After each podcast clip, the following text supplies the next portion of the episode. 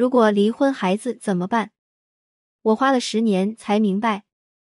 上周参加闺蜜聚会，遇见 DY，问她最近如何，她叹了口气，我们就知道她要说什么了。果然，她一如往常的说：“我还是总想离婚，怎么破？问题是听她说要离婚好几年了，也没见她有动作。DY 与丈夫是相亲认识的，没见几次，一想两人年纪大了，各方面差不多匹配，就结婚了。刚开始还行，可是在她女儿两岁的时候。”因为一件小事，丈夫竟然对她动了手。我们都以为她会因此而离婚，谁知不久之后，她竟然怀了二胎。生下二胎不久，他们还是经常吵架，丈夫的态度是避而不见，经常是冷战。都这样了，你早就该离婚了。闺蜜们都说。D.Y 摇头叹了口气，诉说起自己不离婚的理由：零一，离不了婚的三大现实难题。D Y 的第一个理由是钱钱钱，娃还小，离了婚怎么活？他有两个娃，且为了带两个娃，已经辞职一段时间了。两个娃都还非常小，小的还在喂奶，甩手不管做不到。而离婚后，他们的开销以及养育任务都是重担，都要压在他一个人身上，这是非常大的压力，他一个人应付不来。D Y 的第二个理由是。完全没有爸爸和爸爸在，虽然不管事，还是有很大区别的。虽然老公帮不上什么忙吧，但是他在那里，偶尔还可以叫他干点什么事。娃生病了，总有人搭把手。而离婚了之后，孩子会知道这个家庭里是没有爸爸的，这起码对孩子还是在心理上有个缺损。即使我能适应，对他们来说还是不太好吧。D Y 的第三个理由是。既然对婚姻失望了，那换个男人也大同小异吧。他说：“婚姻就是捆绑吧，即使你喜欢吃巧克力，天天叫你吃个够，只准吃巧克力，你还能喜欢吃巧克力吗？婚姻就是这样的制度，你们捆绑在一起，这个设置本身会毁掉一切感情。理论上说，换了哪一个男人，只要是捆绑，那结果可能都差不多。那既然如此，悲观的 D Y 认为，那我也不要轻易换人了。”反正只要结婚也差不多，换来换去也麻烦。我的天，真是不幸的婚姻出哲学家。普通的家庭主妇 D 外说出的这三个关系这么糟糕还不离婚的理由，我竟无力反驳。他说出了现代婚姻的三个本质作用：合作养育、财产私有制、一对一绑定的安全感。对现代人来说，失去了哪一个都是沉重的打击，因为现代社会，尤其是对女性。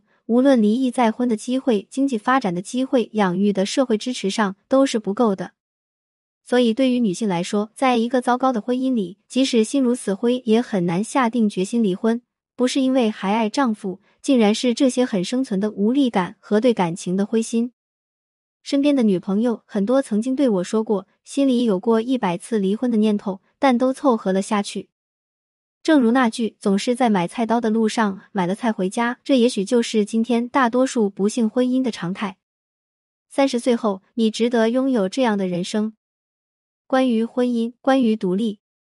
零二，依赖模式离不了婚，因为人格不独立。想离婚的具体理由当然很多，涉及每段感情的独特性，但最终离不了婚，留在一段糟糕的关系里。大体上都有一个很本质的问题，就是恐惧，恐惧独立，恐惧一个人面对未知的困难。不是此刻有多好，而是一旦离开此刻，其实也不确定下一站在哪里，因为那个未知比眼前的黑暗竟然更空洞。所以，离婚要面对的不仅仅是现实难题，更是一个心理上的信心问题。前段时间的新闻，很多人都听过。雨润集团的前总裁的女儿毕习习在英国惨遭男友杀害。习习在英国留学期间遇到了在酒吧工作的约旦，和他恋爱了。他爱他，给他交房租、买车。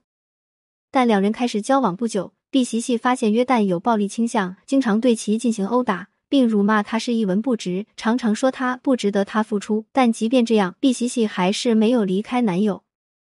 案发当天，毕西西去伦敦看了朋友。晚上，约旦把毕西西从火车站接回家，然后开始抱怨他不关心自己。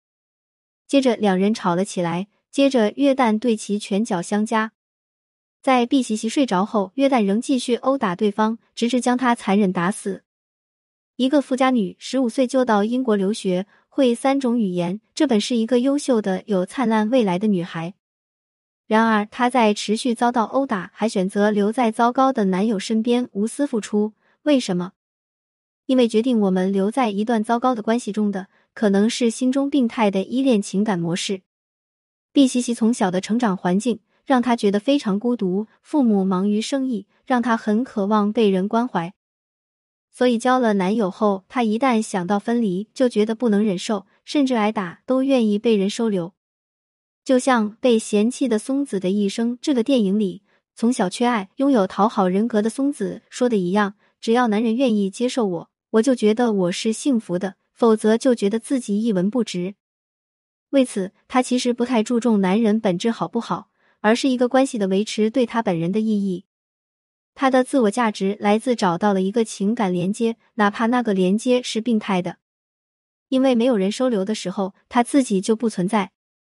在这样的情况下，我们即使知道对方是一个不够好的人，也会说服自己留下来。三十岁后，你值得拥有这样的人生。关于婚姻，关于独立，零三。自我价值，你相信自己配得到好的感情吗？D Y 所说的男人都差不多，只要捆绑在一起生活，最后都会一样，只对了一半。在感情中，我们经常会犯的错误，就是一个小数据偏见，即实际上我们只交往了几个异性，我们就很习惯说男人就怎么样，婚姻就都是怎么样。其实人和人的差异太大了。在情感关系的探索中，捆绑的设置肯定会带来一些去理想化的东西，但实际上和什么样的人捆绑，本质还是不一样的。世界上其实有优秀的人，只是在你过往的人生中没得到过，你就会习惯性的说没有这样的人，没有这样的感情，因为这样能合理化你所受的苦，让你感觉好一点。因为倘若你知道那么好的东西你没得到过，会很难过的。然而，世界上好的感情其实有很多，只是你会习惯性的关注那些身边不好的感情来平衡自己而已。有很多人宁愿守在糟糕的关系里，正来自本心上对于美好的不相信，更觉得自己其实不配得到那么好的东西，想都不敢想。可能这就是糟糕的关系给你的最大限制。我曾经有一个来访者小优。他大学刚毕业，刚来找我的时候，是因为就业压力很大，很抑郁。当时的他非常萎靡不振，对自己极度没信心，每天很怀疑自己找不到好的工作。随着咨询的深入，我了解到这个自我印象，这来自于她的男友。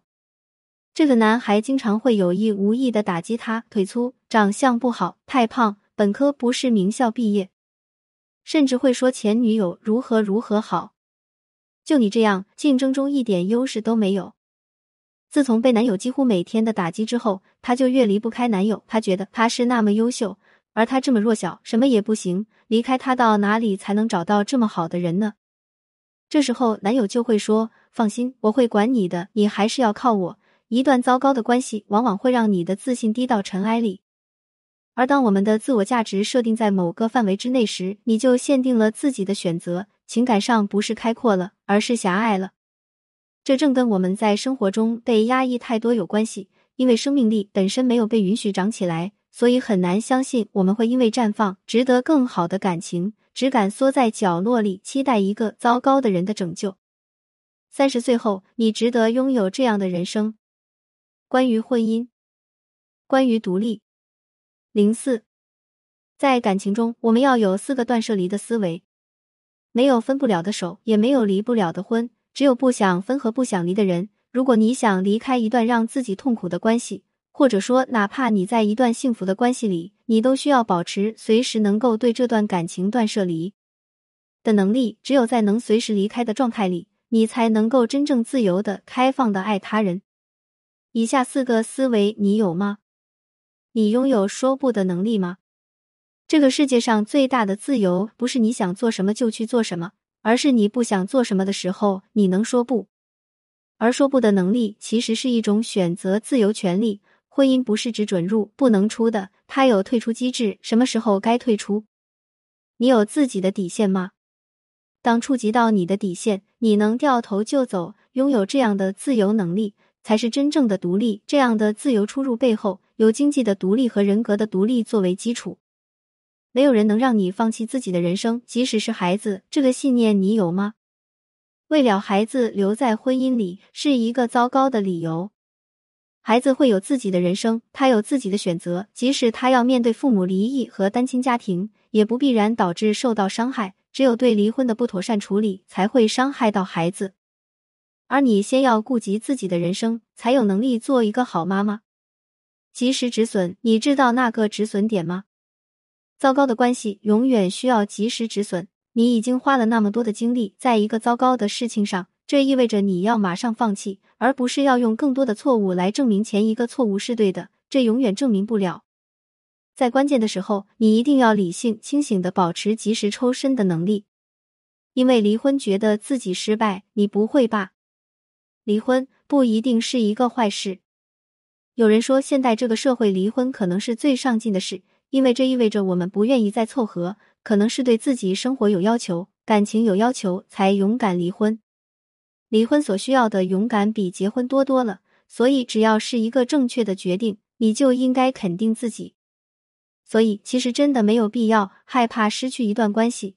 如果这段关系不能滋养你，失去它是一个新的开始。要知道，离不开一段糟糕的婚姻，很可能你也无法鼓起勇气离开一个坏老板，一种不合适的生活。不管离不离婚，每一种生活都有代价。这个世界上永远只有少数人真正过上了他们想要的生活，那就是真正认清了生活真相之后。依然热爱生活并且勇敢选择的人，三十岁后你值得拥有这样的人生。关于婚姻，关于独立。如果你没在深夜读过潘幸之，如果你不曾为爱痛哭过，谈何人世走一遭？关注我，点阅读原文。潘幸之和团队为新同学做一次免费情感分析。感谢您关注潘幸之，有婚姻情感问题可以私信我。